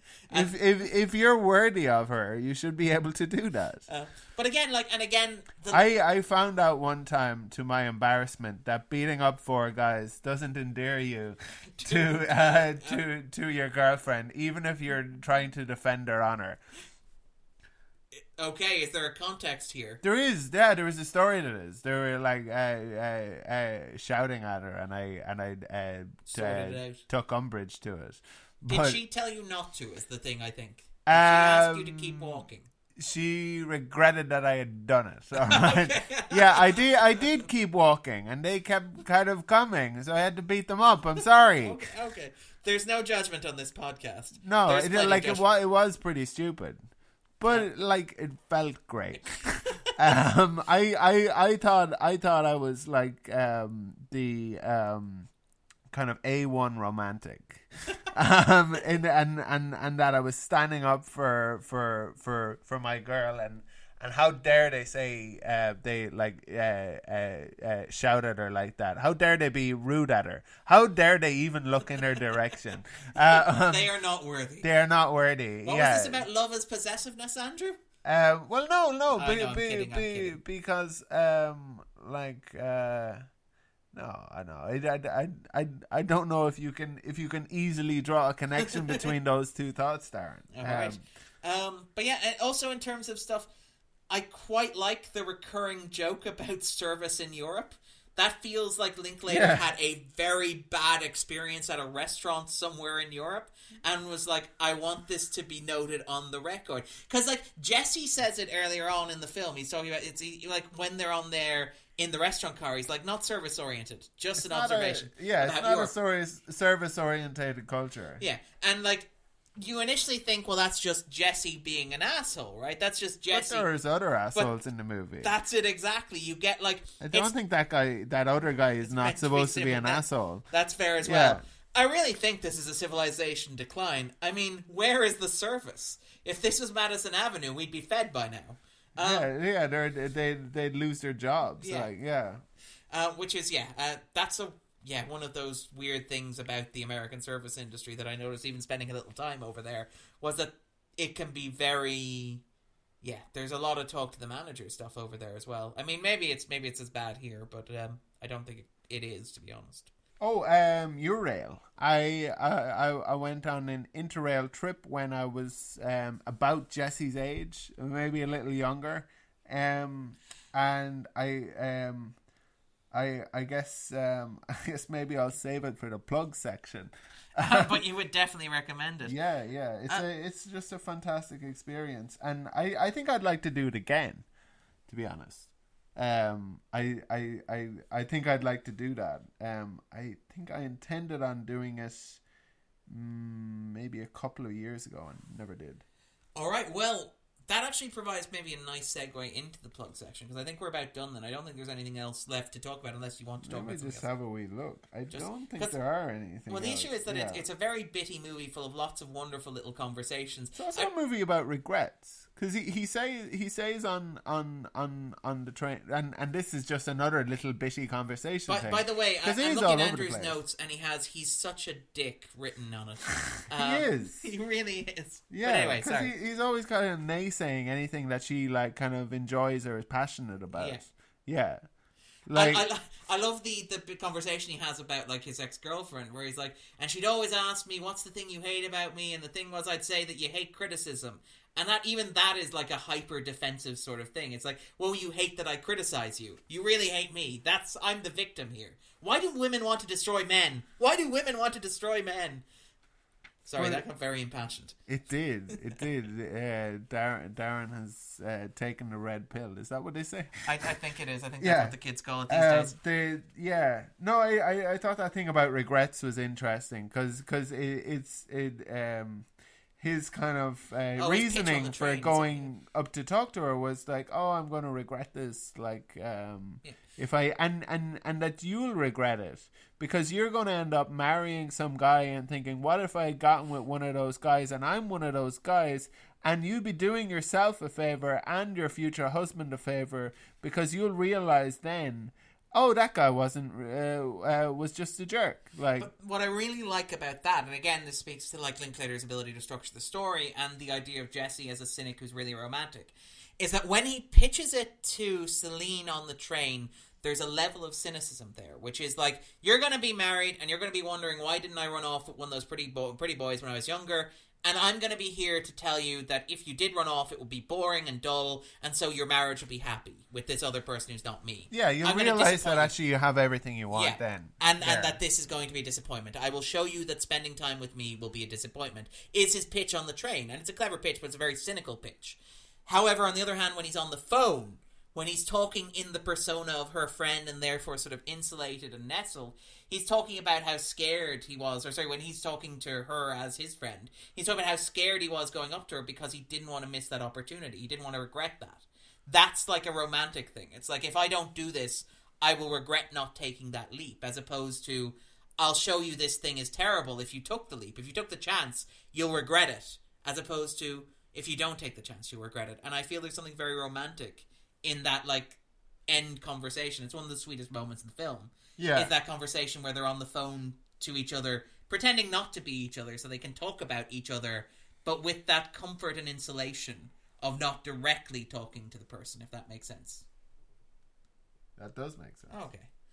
Um, in terms of other stuff, is there anything else jumping out? And again, there's so many bitty parts and conversations in this, and so many little side characters. I love the fortune teller. Oh, the fr- fr- free the free bottle of wine uh, seemed very kind of truthful. I think Yeah, I think like I tend to encounter sort of like an honesty on the European continent that we lack um, in the Anglo-Saxon world.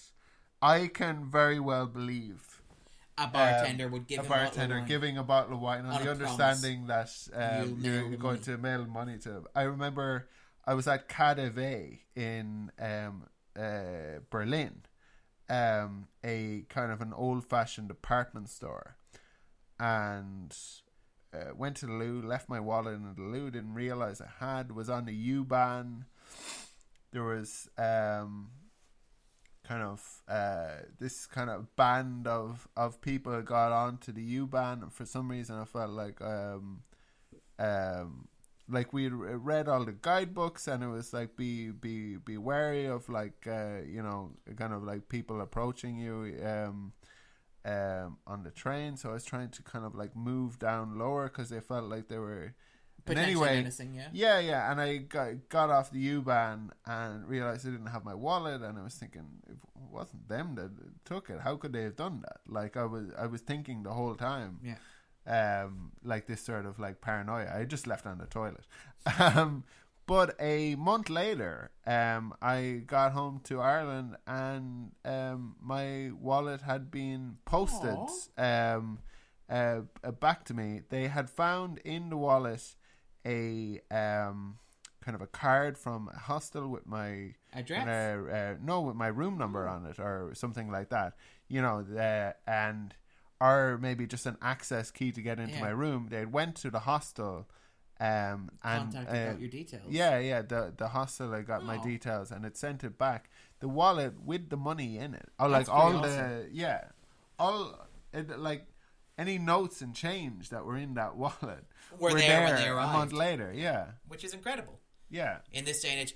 Um, in terms of anything else you want to talk about, anything else we haven't discussed already? Um, Um, no, I guess we'll we'll see we'll we'll see the listener this time in uh in six months on on track nine um Au- August uh, fourteenth. I guess this Uh, is the thing. Actually, are we, commi- are we committing to do before sunset for next Valentine's Day?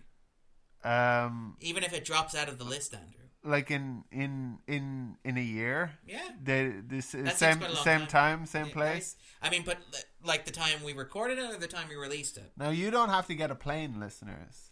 Yeah, you just have to ride a train. I, we have to we have to record this thing. Yeah. Um, but uh, yeah, so I hope that hopefully next year we will record before uh, sunset. if we haven't fallen out of love yeah, with each other, yeah, Oh. we'll we'll we'll we'll we'll we'll we'll keep up the tradition. But Unless anyway- people don't like it, they probably don't. Yeah, um, but in terms of just talking then about plugs, because you mentioned you want to plug Eurorail, let's let's tell the listeners. Well, it's Euro- Interrail for Interrail, for, for for Europeans. Uh, your your Eurail is the ticket I think that kind of Americans and other um uh, people around the world can get. But if you're a European, you can get Interrail, which which as as I remember was better. When I when I, when I was doing it, it was incredible. There was there was you you you would get an Interrail ticket. I think it was like around three hundred and thirty euros. and would cover all the zones. So you you you you you you you could for a month Yeah. have a global train ticket around the like The pretty much Europe, the pretty much. entirety of Europe, Yeah. with like a few exceptions. And um, and not only that, but you get kind of reductions on kind of ferries and that sort of thing. Or on the um, you could ride the U Bahn, I think. Um, some of those ones you couldn't, but we got on anyway, thinking that we could. Um, and yeah, uh, don't do that. Um, but um, yeah, um, go um, go Interrail, people. Um, it's uh, it's a great thing. We have this um, this uh, for for any of our European listeners. Um, you you you have this thing on your doorstep where you, where you can wake up in Barcelona and decide that um, you you You want to go to Vienna? You want yeah. to go to? You want to go further? you you to- quite like to go to Český Krumlov. Um, get on a train. By the way, it's worth noting just on that point actually that the European Union has released basically they've set up a fund for 18 year olds um, to apply for free interrail passes. You can apply for a free interrail Wow. pass. Yep, as a teenager savage. in order to experience what it's like to be a European. So if you were born after the year 2000, um, you can apply, which is pretty great. Um, there's an allocation of them per country. I think I'm not sure if it's a lottery or an application process, but it's something that the European So if you know an Commission's really encouraged. you can uh, steal their Interrail pass. no, no, if you know an eighteen-year-old, recommend it Yeah. to them, be, be, because like It's a great experience. People, um, I think like my my interrail um experience was a complete was a complete disaster in so many different ways. I, lost my wallet. I lost my passport. To get a, a, a temporary British passport. I'm not British. Um, I, I I I I got a Was it um, blue, Andrew? It, it, it was great actually. The Brit, I, I, a big uh, plug to the uh, British consulate in Split in Croatia, um, who were very helpful. The Irish embassy in Slovenia were a little curt, um, to be honest. It was all through kind of like um, uh, uh, thick glass and very sort of impersonal. The the British consulate in Split, she she made us kind of uh, hot chocolates and Oh, everything like that. awesome. Yeah, yeah, yeah. I won't have anyone say anything bad about the Brits. Um, but I, yeah, was, I was British for a day. and it was fantastic. Um, all right, then, in terms of my own plugs, um, in terms of like travel and adventure, I recently watched the Netflix uh, documentary on the Fyre Festival, Yeah, which makes me really glad that I didn't travel to that particular event. as Um, if you would. I know, because I mean, I am an influencer. I am a hashtag influencer, right? Influ- influenza, influencer. Um, but yeah, that's kind of an interesting look at a completely disastrous situation that just sort of spiraled out of the control of everybody involved. It's absolutely fascinating. Uh, yeah, and I would recommend what Andrew did, which is traveling. I didn't travel using an interrail. I just tended to take city breaks. There was a while where I was taking a couple of city breaks a year, and I really, really enjoyed those. And particularly around the European continent, it's just it's amazing. Um, it's funny actually that the last two podcasts we've we've done, I believe, have been um, About uh. About travel, yeah.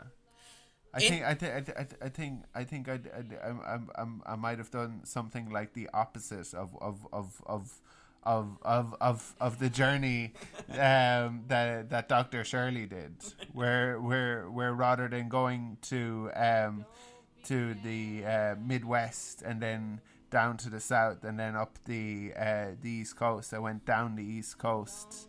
Um, I'm now imagining Uh, you having uh, a surly Italian companion. Yeah, yeah, yeah. She, um, uh, it was Viggo Mortensen. Um, uh, Why you gotta bust my balls, Andrew? Exactly. Yeah. Vanessa, Fanata, ah. but yeah, um, so yeah, I would recommend that. All right then, uh, but we'll be back next week. Take it easy, guys. Bye. Au revoir. Later. True love is searching too. But how can it recognize you unless you step out into the light, the light? Don't be sad, I know you will. But don't give up until true love will find you.